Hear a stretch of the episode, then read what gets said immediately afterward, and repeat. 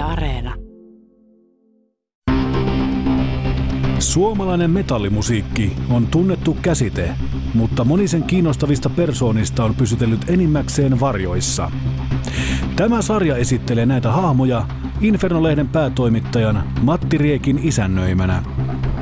Ennen kuin helppokäyttöisiä CD-levyjä saati suoratoistopalveluja osattiin edes kuvitella, raskas rock levisi maailmanlaajuisesti itse äänitettyjen kasettien välityksellä.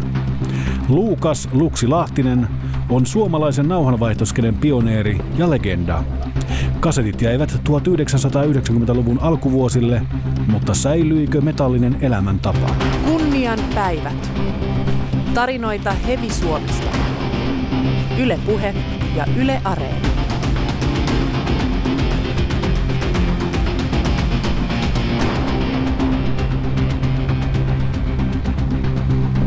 Luksi Lahtinen, sinut tunnetaan eritoten 80- ja 90-lukujen taitteen nauhanvaihtokuvioista, joihin pääsemme myöhemmin. Ennen sitä täytyy hieman kuitenkin skannata, mistä Luukas Luksi Lahtinen on tehty. Mikä on ensimmäinen musiikillinen muistosi? Täytyy sanoa, että mennään tota, niinkin kauas lapsuusikään, kun kuunneltiin yhden broidista, niin meitä on neljä broidia, niin kuunneltiin M. Nummisen Jänikset maailmankartalla. Loistavaa. Ja siellä on varmaan ollut sen verran heviä elementtejä sitten seassa, että jotain kautta ollaan sitten lähdetty eteenpäin ja löydetty sitten uusia musiikillisia aiheita ja sitä kautta sitten lähdetty vähän tutustumaan, mitä tämmöinen musiikkigenre ja kaikki tämä kirjo, mitä musiikin ympärillä pyörii, niin tota, mitä sieltä löytyy. Tiedän, että vanhemmat kuunteli kaiken näköistä tämmöistä, varsinkin mutsi, niin kaikkea tämmöistä italiano, kaikkea tämmöistä hienoa sen aikaista 70-luvun, 80-luvun tämmöistä tanssimusiikkia. Mm. Ja sitten löytyy, Fajalle tuli Valitut palat niminen lehti. Joo. Sieltä sai tilata aina vinyylin suomalaisia artisteja, mitkä oli siihen aikaan tosi kovia. Mm. Ja niitä varmaan tuli siinä sit sivussa kuunneltua. Ja... Mutta ne on ensimmäiset kokemukset. Mutta Emma Numminen, se oli tosi kova juttu. Milloin sulla heräsi tavallaan tämmöinen, niin kuin, ähm, voisiko kuvitella, että kuuntelija sinussa, eli sä rupesit oikein todenteolla kuuntelemaan musiikkia? Se menee varmaan tota, siihen, kun tota, tuli tämä suomalainen uusi aalto. Siellä oli pellet ja eput ja maukka perusjätkä oli kova juttu. Sitten oli sliipparit toki niiden räävittömyyden takia. Ja tota, paljon muutakin tämmöistä, mitkä liittyy siihen uuteen aaltoon. Suomalaisen musiikin tämmöiseen anarkistiseen meininkiin. Sitten ruvettiin kuuntelemaan sanotuksia ja otettiin niistä kaikki tietysti irti. Oliko tämä anarkia tärkeä elementti? Oli erittäin tärkeä. Jotenkin itsessä huomassa oli semmoinen pieni punk-henkisyys aina. Ja tota, tuli haettu aina tavallaan sen musiikin kautta, löytyykö vielä rankempaa, löytyykö vielä ram, rankempaa kuin joku Sleep Sleepers, mitä se oli siihen aikaan. Ja tota, kyllähän sitä tauhkaa sieltä sitten pikkuhiljaa rupesi löytyä. Eli sä olit ennemmin punkkari kuin tedipoika aikoina. Todellakin. ja sitten tässä meillä oli ala semmoista jakoakin, että ketkä oli näitä punkkareita ja ketkä oli diinareita ja fiftareita. Ja kyllä se aika paljon päätä sitten näki, että vesikampauksilla toki pörrättiin hiuksia ja sitten oltiin punkkareita ja tai sitten piti olla nätti kampa, että saatiin hiukset suovella taakse ja sitten oltiin näitä teripoikia. Kyllä, kyllä.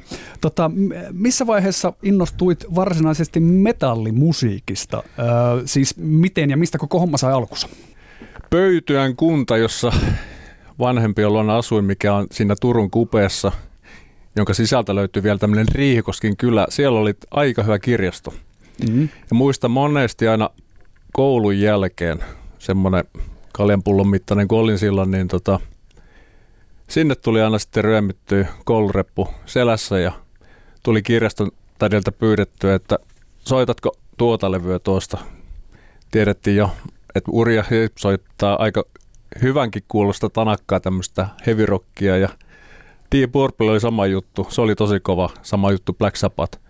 Et ne oli ihan niin kuin tämmöisiä ensimmäisiä kosketuksia hevimusiikkiin. Olitko sä minkä ikäinen tähän aikaan? Siellä oli varmaan ikä se kahdeksan, yhdeksän vuotias, kun niitä rupesi tulee. Mutta kovin kolahdus tapahtui itse asiassa kymmenenvuotiaana. Muistan vielä, vieläkin edelleen tämän visintin. Mulla oli tota, kaveri oli vuotta ylemmällä luokalla ja olin käymässä hänen luonaan sitten siinä kesällä ja siellä oli iso sisko, oli kovakin heavy fani. No siinä sitten tota, oli jo kuullut Judas Priestia vähän nauhoiteltu tota bass-nauhalta ja huonolla äänenlaadulla toki. Ja sitten yhtäkkiä sieltä tuleekin putkahtaa, niin Judas Priestin levy löytyy niin kuin pöydältä. Oli just hänen isosiskussa kuuntele Killing Machine-levyä. Mm. No tietysti meikäläinen siinä ihmettelee, että aha, että tässäkö tämä bändi on ja katteli sitä levyn kantta siinä, että onpa hieno tummapuhuva levyn kanssa ja siinä on niittipantaa otassa ja tota, rikkinäiset aurinkolasit päässä ja sitten mä olin, että tämä on tämä mun juttu, että mitä mä haluan kuunnella. Ja se oli sillä selvä. Se oli sillä selvä. Että se lähti oikeastaan, se on se mun oikeastaan se vedenjakaja tähän metallimusiikkiin, että mikä, mikä, siinä, mikä siinä vetosi niin kovasti? No se oli kaikki tämä hevissä voimakkaat teemat, jo tumma puhua levyn kansi, takakannet, englanti, englannikieli mulla oli nyt ihan mitä sattuu, ei hirveästi ymmärtänytkään siitä. Mutta se oli se musiikki, se oli vaan niin voimallista. Se meni vaan luihin ja ytimiin. Mitkä oli Judas Priestin jälkeen sitten seuraavia bändejä, jotka rupes kolahtelemaan? No kyllä sieltä sitten tuli, aika nopeasti tuli Maideni. Mä muistan tästä Maidenistäkin niin, että ensimmäiset biisit, mitä kuulin Maidenilta, oli Run to the Hills ja Number of the Beast. Radio soitti siihen aikaan niitä ihan niin kuin tolkuttomasti ja sitä piti lähteä kaivaa tietysti, kun oli internetti, että mistä näitä löytyy näitä levyjä. Niin Turussa oli musiikki Helin niminen liike. Ja itse oli just tässä, kun oli tota, kasettiajassa tietysti ei mitään vinyleitä eikä mitään tämmöistä hirveästi vielä, niin tota, no oli, en tiennytkään, että meidän oli tuli jo kaksi aikaisempaa levyä. Mm. Ja piti saada kaikki sitten ruinattua äidiltä, kun käytiin Turun reissulla, niin tota, että lähtisikö hän noikin matkaan. Siinä kun aika sitten revit toisen hihaa ja kinuat, niin sain kaikki kolme ensimmäistä meidän ja kerralla kasettina. Ja ihan ostokasetteina? Ihan ostokasetteina. Okay, Vieläkin okay. on tallella. Joo, joo. Oliko sulla tätä äh, harrastusta niin kuin itsellä ja monella muullakin aikalaisella, että, että tuota, ensimmäisiä äh, nauhoja kopsahtiin ilman halki kahdella mankalla ja sitten piti olla niin kuin hiljaa koko kämpässä, että sinne ei tartu mitään Joo, kyllä. Itse asiassa täytyy sanoa, että mennään vielä old schoolimpaan meininkin. Fajalla oli semmoinen vanha gramofoni, missä oli ne kaksi kelaa. Joo. Niin si- sieltä tota, yritettiin nauhoittaa siihen jollain mankalla musiikkia ja pedettiin luukut kiinni ja piti olla hirveän hiljaa. Ja Broidelle piti aina sanoa myös se, että joo nyt ei sitten inahdetakaan, ei haluta mitään hälyä, että niin kuin tämmöistä. Ne. Ja sitten oli kerrankin tämmöistä yritystä, kaveri yritti, kun kaveri soitti tota, naapurissa kovin hevimusiikkia, niin otti mankan mukaan, pitelle sitä ilmassa ja odotti, että sieltä tarttuu jotain musiikkia. Ja, et se, meni, niin, se oli niin ihan levotonta. Tietysti kun pikkupoikia ollaan, niin silloin piti kokeilla kaikenlaista. Joo, ja yksi oli tämmöinenkin, itse muistan, että, että tota, 80-luvun alussa tuli joitain ähm, heavy ja hard rock konsertteja TVstä. Niin ihan sitä, TV oli silloin monotelkkareita, niin ihan sitä tota, monotelkkarin kaiuttimestakin yritti Joo. nauhoittaa niin kuin mankalle. Että on, on se aika erilaista ollut kuin nykyään. Joo, se oli aika askeettista to- toimintaa, mutta jostainhan se on lähettävä ja ajat oli erilaiset. Ja... Niin ja musiikki on musiikkia missä mallissa vaan. Kyllä, se on ihan totta. Tässä olisi oikeastaan hyvä sauma hypätä äh, tavallaan tämän ohjelman pääaiheeseen, eli niin sanottuun tape tradingiin. Yle puheen kuulijoissa on varmasti porukkaa, joilla ei ole hajuakaan, mitä tämä termi äh, tarkoittaa. Selitätkö siis Luksi Lahtinen pähkinänkuoressa, mitä se tarkoittaa? Nauhan vaihto Eli tape trading, minä se tunnettiin niin kuin laajamittaisesti ulkomaita myöten tietysti, kun kieli oli englanti, niin tarkoittaa ihan yksinkertaisesti sitä, että sulla on X määrä musiikkia kaseteilla ja sä teet omat listat siitä musiikista, mitä sulla on. Lähetä niitä eteenpäin, niitä listoja joidenkin lehtien palstojen kautta. Siellä on, saattaa olla joku tyyppi, mikä ilmoittaa, että hänellä on tämmöistä tarjottavana. Sä kiinnostut siinä, siinä on osoite. Sä lähetät listat sinne, se lähettää sulle listat takaisin ja siitä se lähtee. Lähdetään vaihtaa nauhoja. Niin, kysymys on niin sanotusti reilusta vaihtokaupasta. Kyllä, juuri tota, näin. Sut tunnetaan tämän touhun todellisena pioneerina ja legendana Suomessa. Kerropa, miten sä tähän tulit ajautuneeksi silloin. Varmaan 80-luvun lopulla olet ruvennut harjoittamaan tätä toimintaa.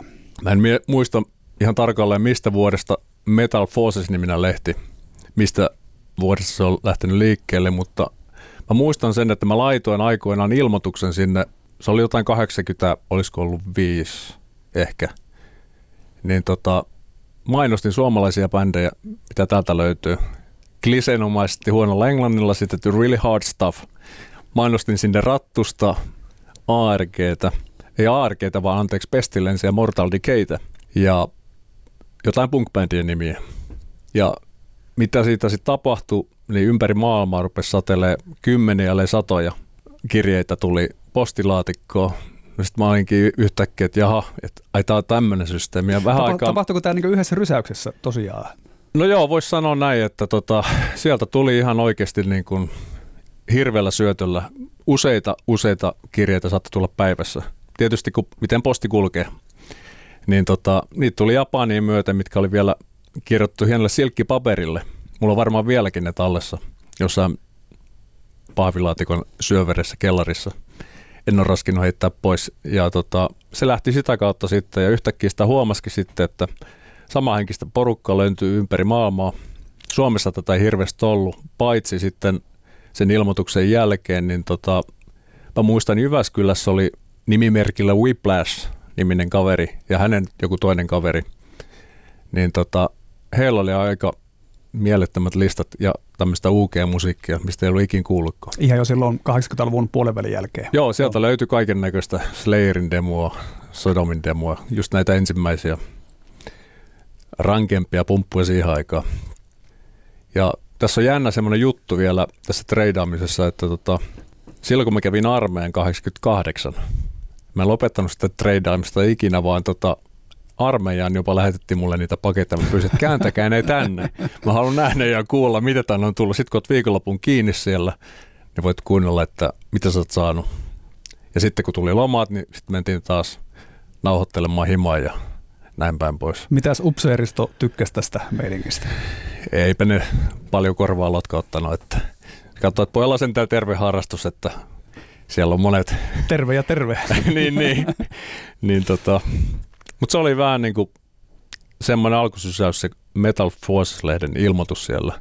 Ja sen jälkeen mä ilmoittelin kyllä vielä rumpaan taisi tulla ja sitten oli Soundissa oli omat palstansa kanssa. Ja se jotenkin sitten lähti vaan levimään siitä.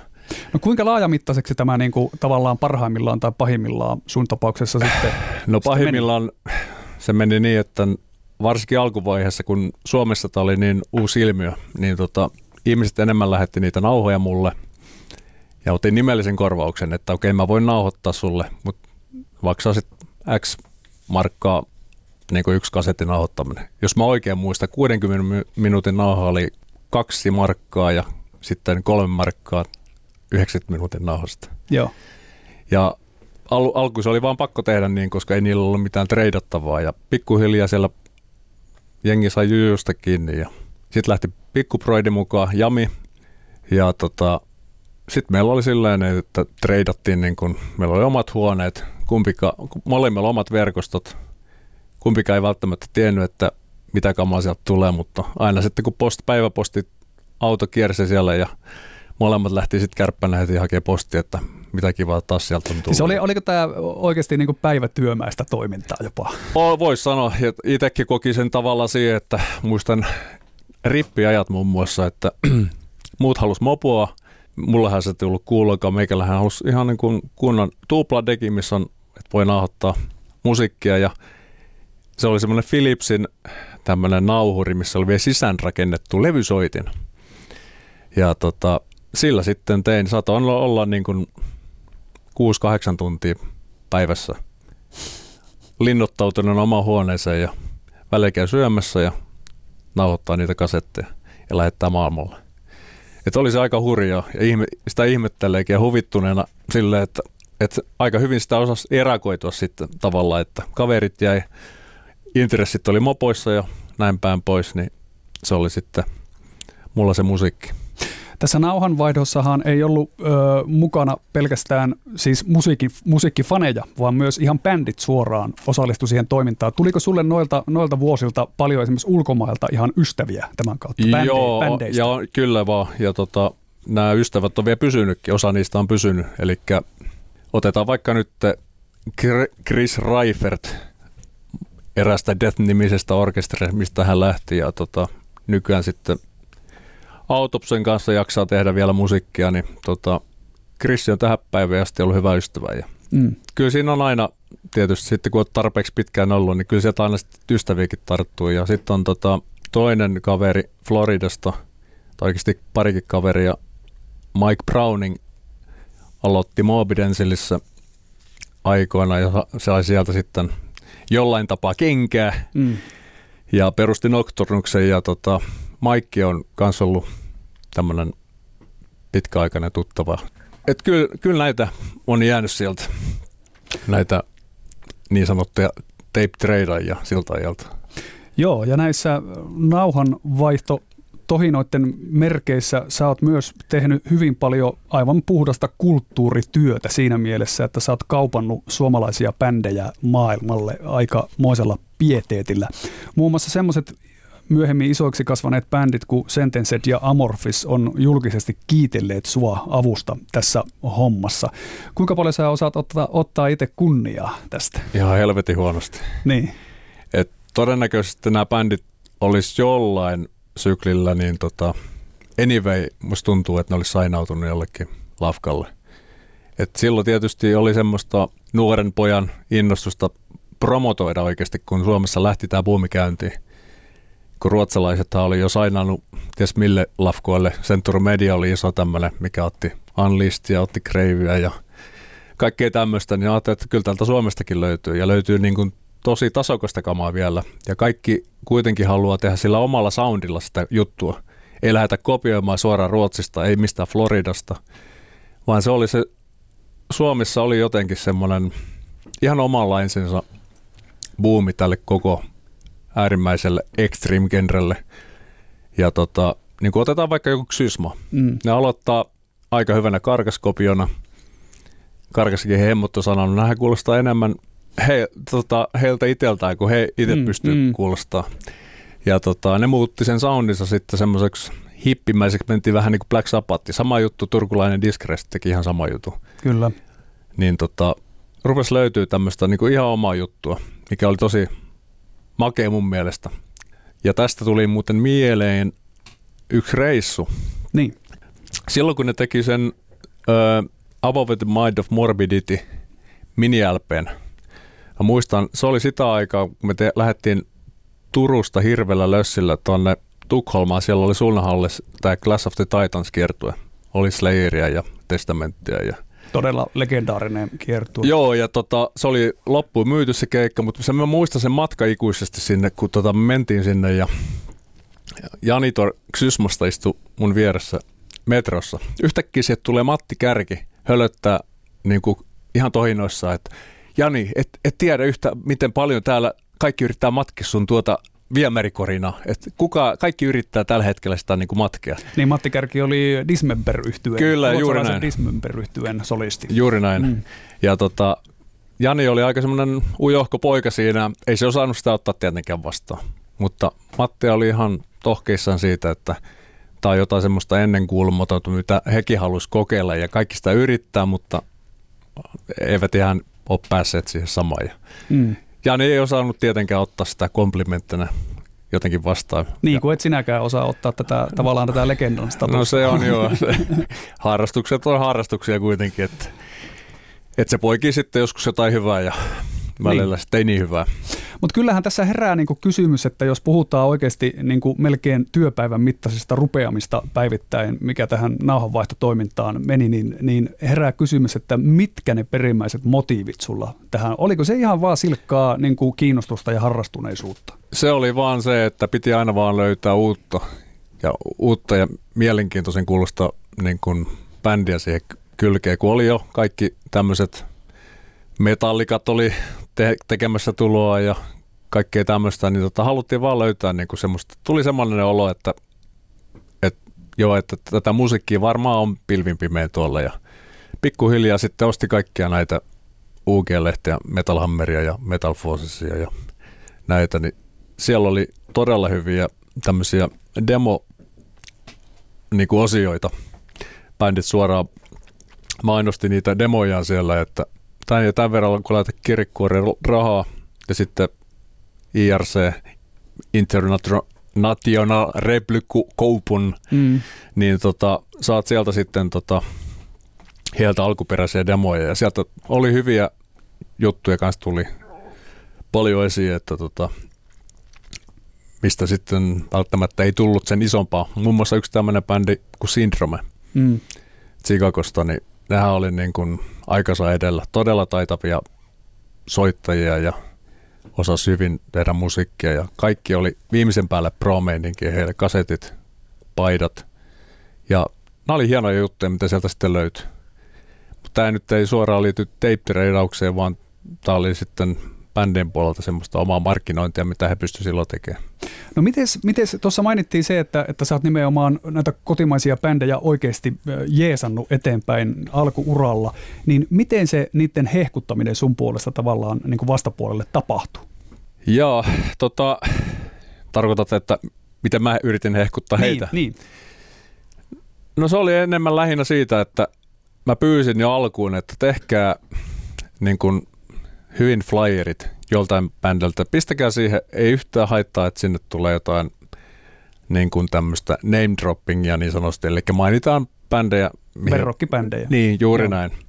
Niin tota, et pistäkää niitä flyereita mukaan, koska se aina edesauttaa sitten sitä vastaanottajaa siellä saamaan käsityksestä, mistä musiikista ja minkä tyylistä musiikista saattaa olla kysymys ilman, että ei tarvitse kuullakaan sitä. No sitten tietysti oma asia on kaikki tämmöinen, mikä liittyy sitten tämmöiseen ekstriimipään kaman kanssa se, että tehkää kunnolla niin kuin kasetin kannet, että sekin on jo valovoimalla, että sä kiinnostut siitä, okei tässä on hurjan näköinen pari pääkalla ja joku risti väärinpäin, niin se voi jopa lähteä tämmöisestä. Joo. Ja sitten se oli sitä siihen aikaan. Ja tota, ei siinä hirveästi tarvinnut oikeastaan selitellä mitään. Niin. Et joku saate, lyhyt saatekirja saattaa olla, ja se, että bändit tosiaan teki niitä niin sanottuja biografeja mm. ja vähän selitti siellä, että mistä on kysymys. Että. Mutta to, toki silloin kun oli näitä Xerox-kopioita, ei ollut nuorilla kundeilla varaa tietenkään muuta kuin koulussa sitten antoi kopiokoneen laulaa vaan ja jälki saattoi olla mitä monia. Kyllä, kyllä. Ja vähän jonkinnäköistä artworkia ehkä sitten oli tuherttu sinne sivuun ja kaikkea tämmöistä. Että. Tota, Senteset yhtyeen kitaristi Sami Lopakka myönsi tekemässäni kirjassa, että nauhatilauksia suoraan niin kuin bändiltä tuli jossain vaiheessa niin paljon, että, että se turhautti täysin ja, ja tilauskuoret lensi rahoineen päivineen roskiin. Aha, tota, okay. miten, miten sulla menikö turhautuminen koskaan näin, näin pitkälle?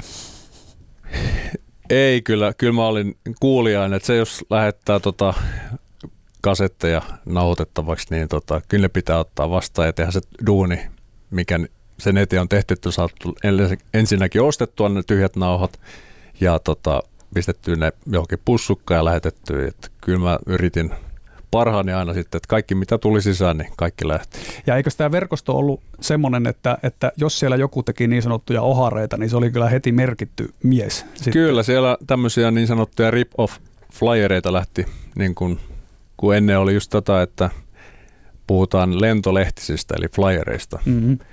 niin niitä lähetettiin yleensä sitten niiden nauhojen mukana niin kasapäin ja tota, siellä välillä näkee kaiken näköistä kulki mukana ja ne jatko matkaan sitten seura eteenpäin muiden nauhojen kanssa sitten seuraaville omistajille. Ja, että se oli aika kokonaisvaltaista se treidaaminenkin siinä mielessä, että tietoa yritettiin levittää myös flyereiden avulla, että ei se ollut pelkästään sitä nauhaa.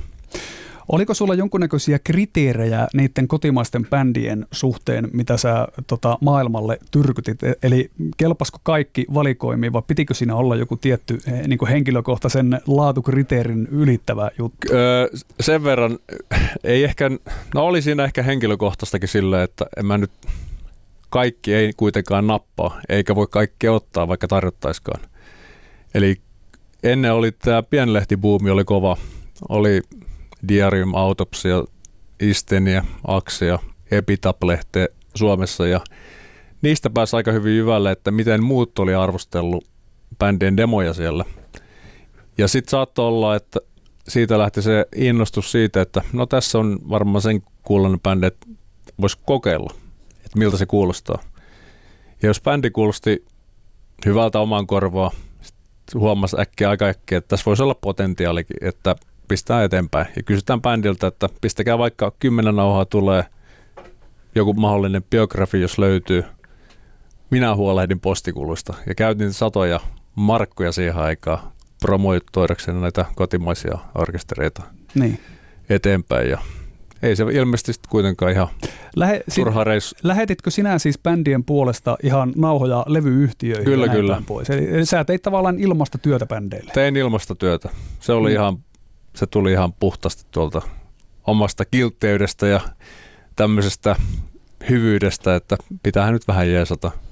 No vaikka sä et ota kunniaa asioista, se on jo tässä tullut, tullut tota esille, mutta tiedätkö semmoisia tapauksia, että, että esimerkiksi levytyssopimus on varmasti syntynyt sun lähettämässä nauha ansiosta? Mä en tiedä nyt, miten tämä Amorfiksen juttu meni, mutta semmoisen tapauksen muistan, kun tota, nehän oli jo hajoamassa. Ne oli vielä Abhorrensen nimellä. Mm-hmm. Ja olin lähettänyt sinne tota, heidän jotain, oliko se jotain demoa vai treeninauhaa tai jotain. Ja sitten Relapse Recordsit tulee soitto himaan.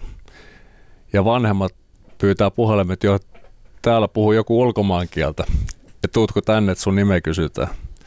No siellä oli, oliko Billy ja kuka se toinen nyt oli sitten? No kuitenkin kaksi tyyppiä, ketkä se Relapse Recordsin perusti, niin ne oli kiinnostunut Amorfiksesta ja ne kysyi ton Koipparin, eli Tomi Koivusaarin kitaristin puhelinnumeroa. Mä sanoin, että mulla ei ole muuta kuin tuo heidän vanhempien, että on annettu vanhempia puhelinnumero. Ne oli soittanut sille ja ne olisi saanut Tomi kiinni, että se oli kaiket jossain elokuvissa tai mitä jälkikäteen kuuli jotain tämmöistä. Et en tiedä lähtikö se siitä vai oliko Amorphis itse laittanut sitä tauhkaa jo aikaisemmin sinne, mutta tämmöinen Mutta on mahdollista. hyvin maa paljon mahdollista. Tässähän on siinä mielessä hauska kuvio, että tuota, teitköhän loppujen lopuksi sitten niin paljon hyvää kuitenkaan, kun myöhemmin ajatellaan sitä relapse-sopimusta, minkälainen se olikaan bändille. Joo, se oli melkoinen kivireki. Joo, Hyvä, kyllä. että pääsivät eroon siitä. Sanotaanko näette hyvä aikomus, mutta se ei nyt ihan mennyt sitten loppuviimeksi Joo, kuitenkaan. oikeasti näitä tarinoita on vielä, kun oli tämmöinen jenkkilafka kuin Seraphic Decay Records, Mm. mi- mikä oli tämmöinen, mikä lähinnä laittoi vaan seitsemän tuumaisia tota, EPtä bändältä ulos, niin sinnekin muutaman suomalaisen bändin nauhat eksyi ja tota, se oli kova poika julkaisee niitä, mutta vissiin bändit ei siitä hirveästi kostunut. Joo. Ehkä joku, joku ne onnistui saamaan muutama ilmaisen EPn takas, mutta se oli aika tämmöistä karhunpalvelusta ehkä kuitenkin loppupeleissä sitten. Kunnian päivät. Tarinoita Hevi Suomesta. Yle Puhe ja Yle Areena. Oliko näiden sun, ähm, käytetään nyt termiä tyrkyttämien bändien joukossa semmoisia, joista itse äh, dikkailit ihan raivona, mutta ne ei vaan niin lähtenyt sitten loppujen lopuksi mitenkään mihinkään? No on joo. Se ennen tätä varsinaista tota, niin sanottua death metal puumia, mikä Suomessa sitten lähti lentoon 80-luvun lopusta ja sinne aika pitkälle sinne lähes 90-luvun puolen asti. Niin kun mennään niin kuin way back, eli ajassa taaksepäin sinne 80-luvun 86-87, niin ikinä en jaksa eikä kyllästy mainostamaan hyvinkääläistä nekromanceriyhtyettä Mm. se, siinä oli bändi, mikä olisi kyllä ansainnut päästä pidemmälle ja jätkät ei hävinnyt yhtään teknisyydessä esimerkiksi Stonein jätkille. Mutta toisaalta mä en välittänyt heidän kehityskaarista siihen niin tekniseen meininkiin, mitä ne oli silloin, vaan silloin kun oli sen oikein Slayer-henkinen bändi, niin se oli semmoinen bändi, että ja vieläkin toivoisin, että joku Svartti tai joku kiinnostus julkaisi niiden vanhat demot ja hyvänlaatuiset treenauhat vinyylinä tai cd minä hyvänsä, mutta kunhan ne saataisiin vaan joskus ulos. No. No tässä menee terveiset perille samalla. Ollaan sitä Tomille yritetty tuossa muutaman kerran hekumoida, että tässä olisi tällainen vielä. Se on ihan mielenkiintoista, että mainittit Suomi-metallin legendayhtyö Stoneen. Nimittäin bändihän on tällä hetkellä ajankohtainen siinä mielessä, että on päätynyt kirjan kansiin. Kuinka arvo, suuressa arvossa sinä itse pidät tätä kyseistä yhtyettä? No tota, onhan se meritti, jos pääsee kiertämään esimerkiksi, tai vetää muutaman keikan silloin alkuaikana Testamentin kanssa. Mm. Ja tota, olihan ne todellakin tota, uraurtavia metallipaita Suomesta siihen aikaan. Erdas tuli tietysti vanavedessä, mutta se oli vähän niin kuin, mitä mä sanoisin, Tämä aistittavissa, että et nyt ihan ole niin kuin sitä... Kyllä on Stone, Stone on tullut kuunneltua ja tosi paljon on tullut mm. kuunneltuakin. Ja tota, mutta sitten kuitenkin itsellä oli semmoinen, että se nyt ei ollut ihan niin kuin sitä ykköskaste itsellä. Sitten mm. löytyi nyt rankempia päin niin kuin ARG. Joo. Niin se oli sitten enemmän meikäläiselle semmoista, että et, et nyt muuten lähtee. Mm. Ja Stoneille kaikki kunniat, ne on ollut todella nimekäs ja ne on tosiaan avannut varmaan monia ovia niin kuin muille bändeille. Mm. Ja itse asiassa tähän Stonein nyt liittyy tämmöinen hauska muisto, kun nehän aika aulisti sitä yhtä demoa, niin tota, halus kans pistää eteenpäin kaikille halukkaille. Mm. Ei tarvitse muuta laittaa kuin kasetti, vaan kuoreen tarvittava määrä postimerkkejä ja palautuskirjekuori. Se oli siinä. Joo. Sä sait Stonein nauhan niin kuin näin yksinkertaisesti. Mm. Ja tota, kuinka ollakaan, meikäläinen on unohtanut postimerkit sieltä ja ihmettelin, kun ei nauhaa kuule eikä mitään. Ja tekisi mieli nyt saada se Stonen demo vihdoin ja viimein kuunneltavaksi, kaikista hehkuttaa. Ja pistin uuden kirjeen sinne, että no niin, että tulikohan tämä ikinä perille ja tota, sieltä sitten tuli aika nopeastikin se kassu takas. Ja osoitteessa luki, että lyykäs lähti nenä. Ja tota, se oli ihan, siellä oli kirja mukana, Janne oli kirjoittanut, että joo, että taisit sitten unohtaa postimerkit. Niin, niin. Että hänen, et pieni vaiva, mutta taisi jäädä. Ja tota, mä otin tämän puheeksi sitten parikymmentä vuotta Janne kanssa, että muistatko tämmöistä tapausta. Janne oli vaan, no hämärästi hän muistaa, että tämmöinen tuli, että lähetetty tämmöinen hassun hauska kirjekuori yhdelle asiakkaalle ja mm. tota, naurskeli siinä sitten pitkin partaansa. Että Hänhän on hauska mies. Se on, se on, kyllä.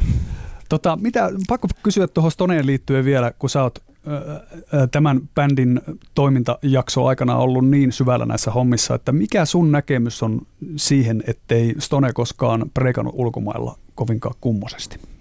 Mä veikkaan, että se kaikki, koko kupletti liittyy kaikkeen siihen taustatyöhön. Se olisi pitänyt olla tarpeeksi hyvä organisaatio viemään sitä bändiä eteenpäin. Ja Suomessahan ollaan aina oltu lapsen kengissä, aina jäljellä vaikka ruotsalaisia. Mm. Niin tota, Stonilla olisi vaan pitänyt käydä parempi munkki tiet, niiden taustaihmisten kanssa, ketkä sitä promaalista bändille tehnyt. Ja tota, mä veikkaan, että ne oli, saattoi itse pikkuriikkisen laiskoja itse mm. puskee bändiä eteenpäin. Että kyllä se aina auttaa, jos sulla on pätevä porukka siellä tekemässä sitä promoa. Joo, ja eikö ole aika hauskoja tapauksia sinänsä, että, että koskaan ei voi tietää, mitä tapahtuu, jos taas sitten ajatellaan vaikka jotakin sentenset yhtyettä, joka oli niin kuin pahimmillaan totaalisen väliinpitämätön siitä, että miten se musiikki menee niin kuin ete, eteenpäin. Ja silti, silti ne saivat aikaiseksi tällä toiminnalla melkoisen sukseen, niin se on aika jännittävää. joo, kyllä joo. Kyllä Sentisen kirjan lukeneena niin aika hyvin käy ilmi, että niin bändi meni omalla painolla eteenpäin ja yksi hailee, että... Näin se käy joskus. Joo, toisilla sitten onnistuu sitten vähän paremmin, mutta oli heillä sitten piiritkin tavallaan sitten, kun sainasivat Centur Mediallekin, niin oltiin aika pro-pohjalla kuitenkin koko sen toiminnan ajan, kun Centuseri oli olemassa. Mikä Luksi Lahtinen sun mielestä on kaikkien aikojen kovin demonauha omissa kirjoissasi? Tai semmoinen, mikä sul, sulle on jättänyt niin kuin vaikutuksen oikein huolella? Kateutu. Laitot kyllä paha. Niin. No mainitte jotain vaihtoehtoja. Autopsyn Critical Madness-demo oli aivan loistava. Se oli kyllä henki kyllä vielä edellisen, Chrisin edellisempään, niin Deathin tuotanto aika voimakkaasti, mutta oli todella kova demo. Mm-hmm. Moby Denzelin Thy Kingdom Come demo. Ihan käsittämättömän kova. Ja sitten tällainen bändi, mistä ei monet varmaan hirveästi tiedä, mutta julkaistiin vuonna 1987 Necrophagia Los Angelesista. Ei Joo. ole ihan Necrophagia, vaan tämä toinen. Just. Niin tota, semmoinen kuin It Began with the Twisted Dream taisi olla demon nimi. Ja tota, se oli semmoista Dark Angel Slayer hengissä tehtyä, todella hyvin tehtyä. Kopioitua, mutta kuitenkin hyvin tehtyä trassia. Joo. Siinä on kolme tämmöistä esimerkkiä. Entäs kotimaa? Öö, nostaisin Oppressionin aika korkealle näissä demokategoriossa. Eka demo oli hyvä yritys kuulostaa Slayerilta. Toisella demolla ruvettiin pidentää biisejä ja otettiin hirveästi kaikenlaisia muita tämmöisiä vähän duumahtaviakin elementtejä sinne mukaan. Mutta se soittotaito, missä Oppressio jatkuvasti oli, niin se oli ihan käsittämättömän kova. Ja vars, se kiteytyi oikeastaan siihen seuraavaan demoon, missä oli, oliko siinä kolme biisiä. Mutta biisit oli semmoisia kahdeksan, kymmen minuuttisia järkeleitä. Hmm. Ja oli niin hyvin sovitettu, niin hyvin soitettu ja kaikin päälle, niin kuin viimeisen päälle se musiikki, että se oli myös semmoista, että mä en voinut ymmärtää, että kukaan ei napannut näitä. Niin. Mutta tullaan ehkä taas tähän asiaan, että olisi vaan pitänyt potkia siihen aikaan jätkeä eteenpäin vaan itsekin. Niin, niin. Ja jätkienkin olisi varmaan pitänyt yrittää vielä kovemmin, koska niihin biiseihin oli käytetty hirveästi aikaa ja vaivaa. Jos puhutaan nauhanvaihtotoiminnasta, niin siinähän jo nimestä käy ilmi, että puhutaan nimenomaan nauhoista, eli C-kaseteista. Kyllä vaan. Sitten kun mentiin 90-lukua eteenpäin, niin ala alkoi va- vallata compact-diski, eli CD-levy. Mitä tämä teki nauhanvaihtotoiminnalle? Tai ylipäänsä musiikin vaihtotoiminnalle? No kyllä se ainakin mulla teki sen, että mulla torppasi aika nopeasti siihen, että ei enää nauhat hirveästi kiinnostanut, että kyllä se melkein jäi sitten, kun pystyt saamaan musiikkia helpossakin formaatissa. Eli CD-levyn soittaminen nyt on he, tosi helppoa. Mm-hmm. Voit skipata biisit, ei tarvitse kelata mitään, hemmetin kasettia edestakaisin ja nauha vinkuu ja vonkuu ja vanuu ja näin päin pois.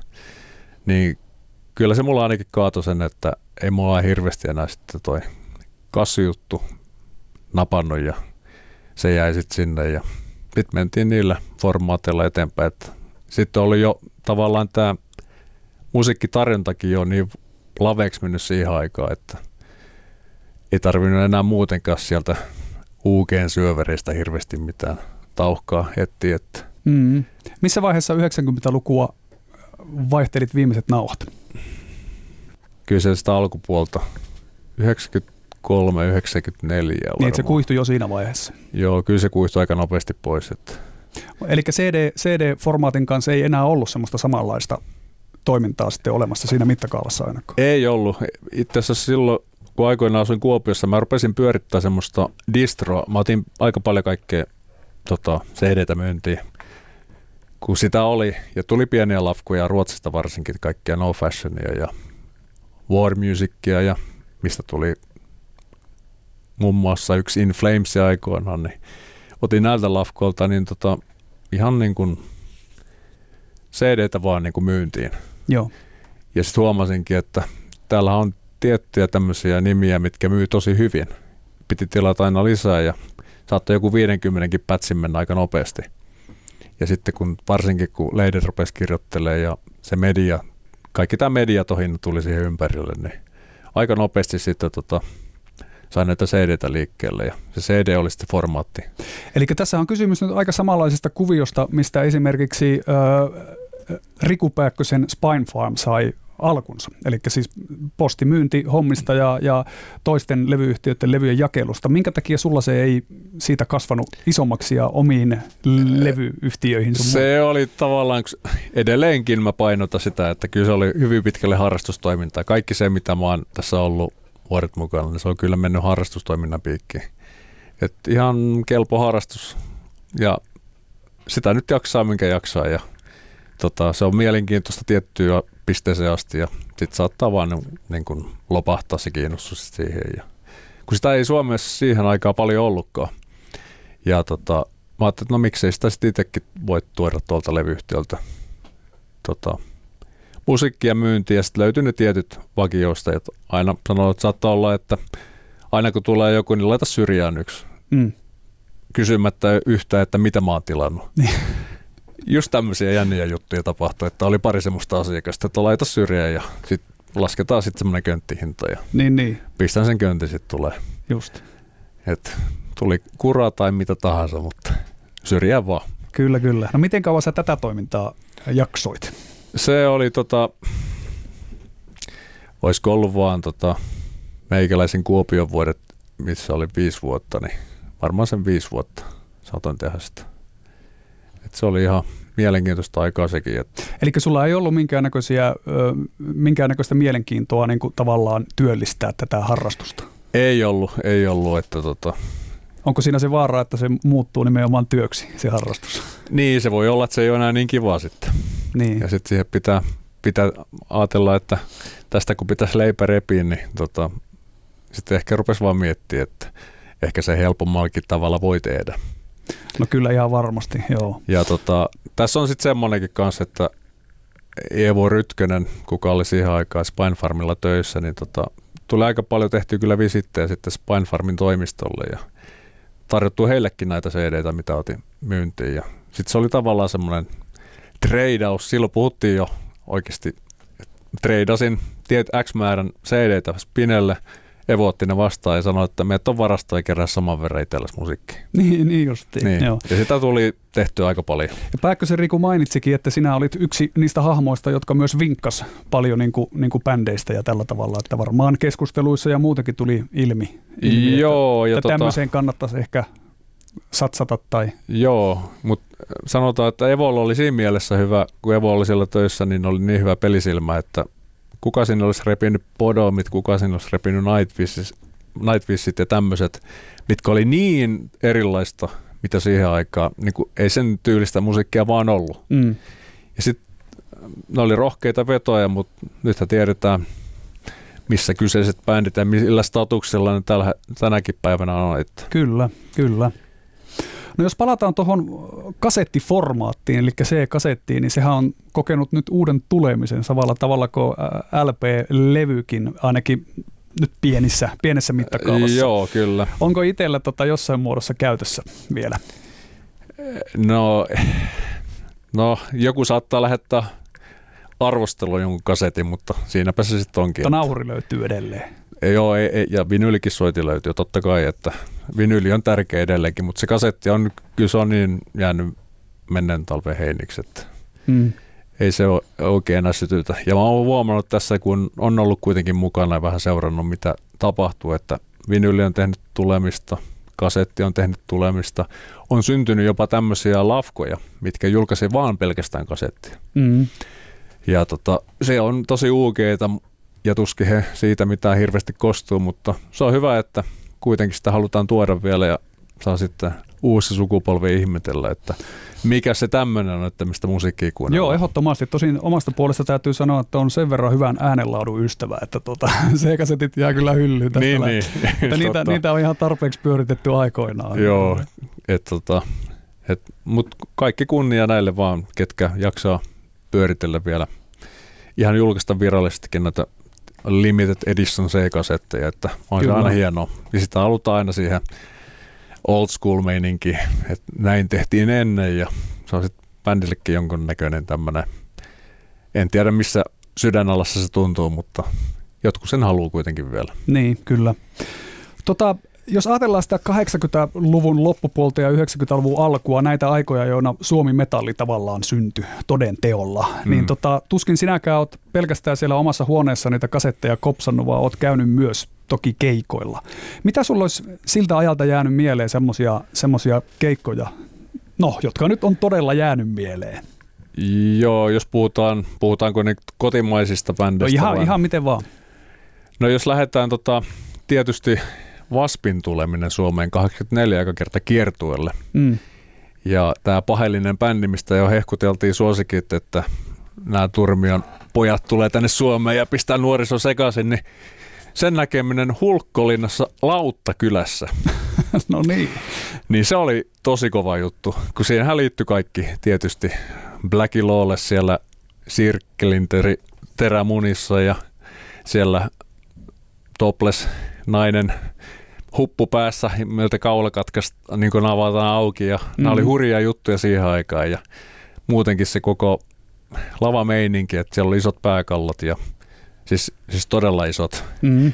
Niin tota, kaikki tämmöinen oli tietysti, mikä kuului tähän heavy myt teemaan, että on, pitää olla vahvan näköinen myös lavalla. Että sä et tuo pelkästään sitä musiikkia ja soita, vaan sä näytät myös hyvältä ja hurjalta myös lavalla. Se on yksi semmoinen hienoja tämmöisiä muistoja, minkä muista ikuisesti. Ja sitten taitaa muun muassa löytyä, just aamulla katoin, niin YouTubestakin löytyy puolen tunnin video. Ah, jaha.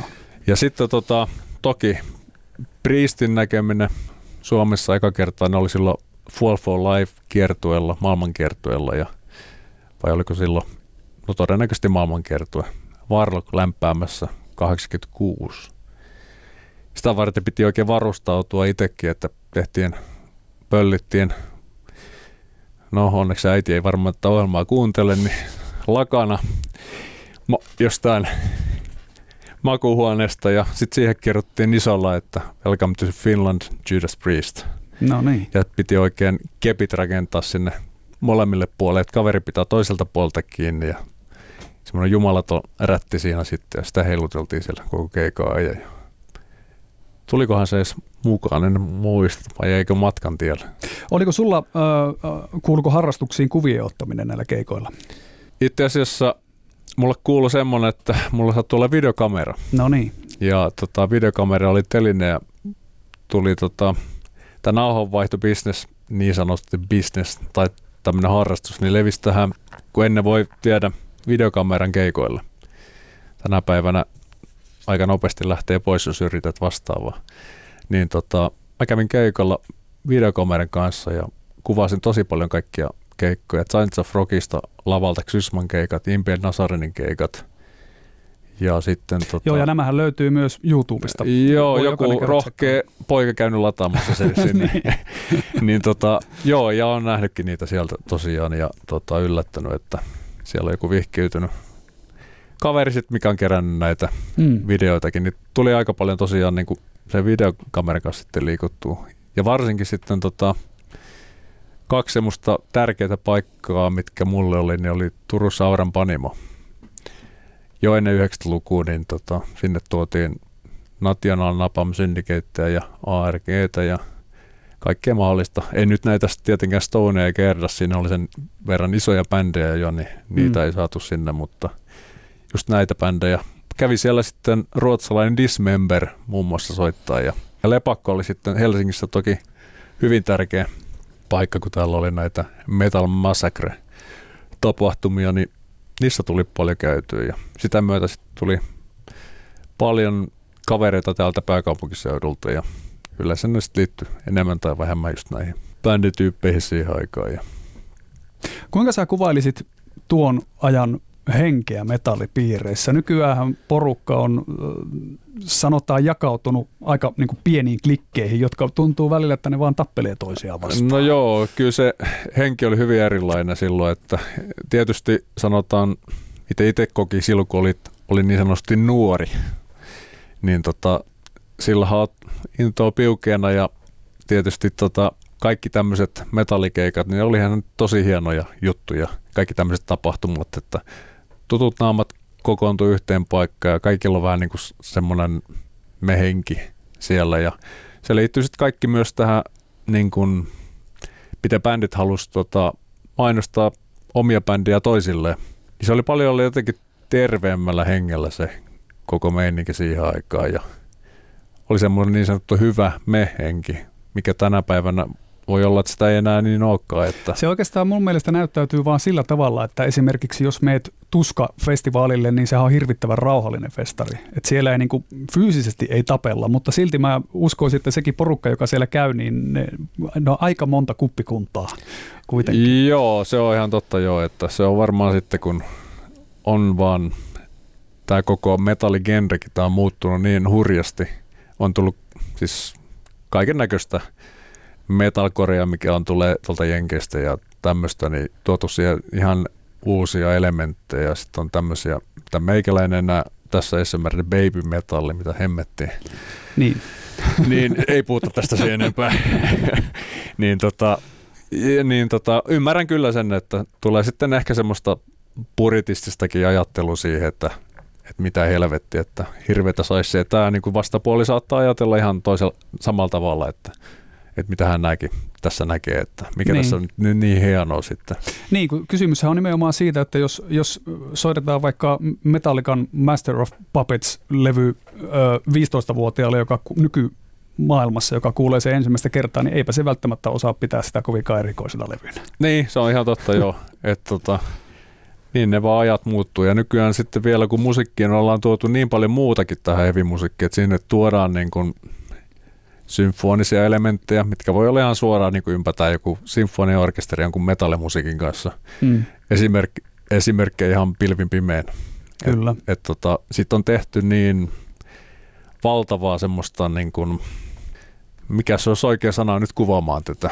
Et se ei ole enää välttämättä niin metallimusiikkia, että voidaan jopa puhua välillä jostain bändestä, että nehän tekee niin kuin elokuva soundtrackia. Joo, joo esimerkiksi otetaan nyt vaikka Winterson tähän mm, uusi mm. levy, niin tota, tämmöisiä kommentteja ei tarvitse mennä kuin YouTubeen ja mennä Kyllä. kuuntelemaan, miten ihmiset re- reagoi heidän videoihin, tota, biiseihin ja videoihin, niin sieltä tuli ihan tämmöisiä kommentteja. Että... Mutta hei, ettei tämä nyt menisi ihan, ihan niin kuin säälittäväksi vanhojen partojen itkemiseksi, niin, no niin. mainitte nyt jotakin hyvää nykyajasta. On, kylläkään jotain hyviä uusia metallibändejäkin on sentään. Onko? Joo, mun on pakko sanoa nyt, että tutustuin ihan juuri hiljattain semmoisen bändiin, kun miten sitä nyt lausutaan, kotimaasta, äh, kun Ephe Merald. Mm. Siinä on jotain entisiä Frostidea ja tota, Warnan ja jotain muita tämmöisiä kokeneita muusikoita, varmaan aika nuoria jamppuja kuitenkin, niin tota, se on semmoinen, mikä saattaa lyödä ihan hyvin läpi jonkun Wintersonin ja Insomniumin ja Wolfhartin vanavedessä. Mm. Todella taidokkaasti tehtyä mass, isosti maalaileva, isolla pensselillä maalaileva musiikkia. Ja tosi ekstriimiä kamaa vielä. Sitten saattaa tulla seuraava, että vink vink Riku sinne rankakustannuksia ottaa tämä bändi seuraavaksi. Mulla on itsellä semmoinen tapa, kun edelleenkin päivittäin päivätyössä on tekemisissä metallimusiikin uuden ja vanhan kanssa, niin tuota, mm. mä aina välillä kotona kalibroin ajatukseni lyömällä niin kuin van, jonkun vanhan kovan LPn soimaan, jolloin mä aina huomaan, että ei tuo mun tänään toimistolla kuuntelevani uusi bändi nyt niin kova ollutkaan. Niin, niin. Eli tämä on tavallaan niin kuin vähän, no okei, niin. en, miten tätä nyt niin, ajattelisi sitten, kyllä. mutta tota, kyllä voin ainakin itse myöntää pelaavani niin kuin nostalgian varassa aika paljon. Kuinka nostalgian taipuvainen henkilö sinä oot? Nyt Tämä on, tämä mun paha puoli erittäin. Joo. Kyllä se on, kyllä se on tavallaan, kyllä ne kaikki se, mistä sä oot lähtöisin ja kaikki se ympäristö, missä oot kasvanut, niin ne ensimmäiset kokemukset, kun sä kuulet jotain niin kuin hyvää musiikkia, olkoon se Maiden Number of the Beast tai olkoon se joku Saxonin levy tai ihan mitä tahansa, niin kyllä se kaikki peilautuu kuitenkin sitä kautta niin kuin tähän päivään. Mm. Et sillä ei voi mitään, että jokaisessa on kuitenkin jonkunlainen nostalgia henki sitten kuitenkin ja mutta sitten toisaalta täytyy myös sanoa se, että Suomessa tuntuu, että suomalainen koko metallimusiikin genre, niin se tavallaan jo markkinoi itse ittees. Sitä ei tarvi edes kenenkään hirveästi markkinoida, koska Suomesta on tullut nyt ihan jumalaton määrä todella tasokkaita bändejä. Ja tota, jotenkin tuntuu, että koko tämä metallimusiikki business, ne ketkä vähänkin ymmärtää metallimusiikin päälle, kyllä katseet on jatkuvasti Suomessa, että täällä tulee hurjan määrä tosi taidokkaita bändejä. Ja yksi, minkä halusin myös nostaa Suomesta, on tämmöinen kristillinen metallibändi nimeltä Renascent. Mutta musiikki on kuitenkin, sitten mennään semmoisen symfonis blackis dead puolelle. Todella hyvin maalaileva, taas isolla pensselillä mennään. Niin tota, siinä on myös semmoinen bändi, että jos ne jaksaa itse potkia perseellä ja muutkin vähän yrittää auttaa niitä, niin siitäkin saattaa tulla iso nimi. Niin, kristillisessä metallissa on käsittääkseni olemassa edelleenkin maailmalla aika isot skeneet, että, että on jos, joo, jos kyllä. sattuu nyt semmoinen yhtye olemaan, niin tuota, kyllä. mahdollisuuksia kyllä löytyy silläkin saralla. Joo. Meillä alkaa pikkuhiljaa aika loppua. Jäi paljon asioita käsittelemättä. Sut kun tunnetaan myös kansitaiteilijana ja metallitoimittajana Hui, ja vaikka mitä.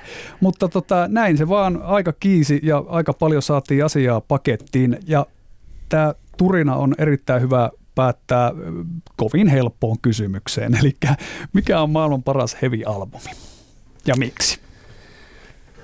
Onpa helppo. Joo, tota, mennään nyt kuitenkin Iron Maidenin Peace of Mindilla. Se, on vaan, se oli vaan semmoinen levy, mitä tota, se ei varmaan poistunut levysoittimesta. Se oli tosin kasettina alun perin meikäläisellä, mutta sinne se kasetti soittimme jämähti moneksi viikoksi. Ja se oli ihan uskomattoman hieno levy, että siitä on aika hankala omasta mielestä laittaa paremmaksi kuitenkaan. Että kyllä se melkein se Peace of Mind Maidenilta on, että järjestettävä kova levy, kun se tuli ulos. Onpas muuten sattumalta minunkin suosikki Maiden levy, että jotakin siinä taitaa olla. Siinä on jotain hienoa magia. Niin. Hei, kiitos Luksi Lahtinen sulle kovasti tästä rupattelusta. Eiköhän me vanhat ukot jatketa niiden vanhojen hyviksi havaittujen levyjen pyörittämistä ja, ja ollaan ihan rauhassa siellä omassa luokassa. Joo, kiitoksia kun pyysit mukaan tähän. Oli ihan mielenkiintoista turistaa. Kunnian päivät. Tarinoita Hevi Suomesta. Yle Puhe ja Yle Areena.